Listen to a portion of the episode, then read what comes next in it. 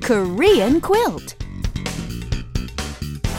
And we're back, everybody. This is Korean Quilt. He's Richard. I'm Anna. Welcome, welcome. Welcome, welcome. Are you ready to get started, Anna? I am so ready, but before we really get into things, I have to ask you a question. Richard, what are you doing this weekend? For crying out loud. This weekend, let's see, I'll probably be doing nothing. How does that sound? I'll probably just be home. Hmm, so, 별 계획이 없군요. Uh huh, let me guess. That must be today's expression. Mm-hmm. 별 계획이 없는데요. I don't have any special plans. That's perfect. 별 계획이 없는데요.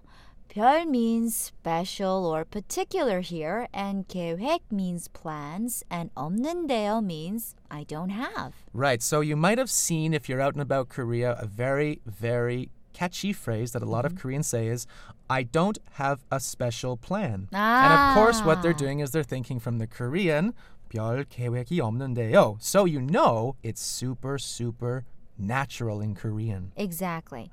Okay, so let's uh, practice a little bit. Okay. Okay, Richard, hey, seriously, what are you doing later on? 별 계획이 없는데요. I don't have any special plans. Okay, so uh, what are you doing during the vacation then? Um, 별 계획이 없는데요. okay, everybody.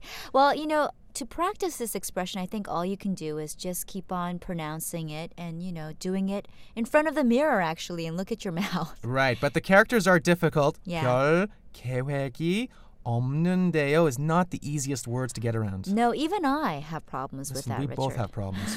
okay, well, practice and we'll see you next time. See you later.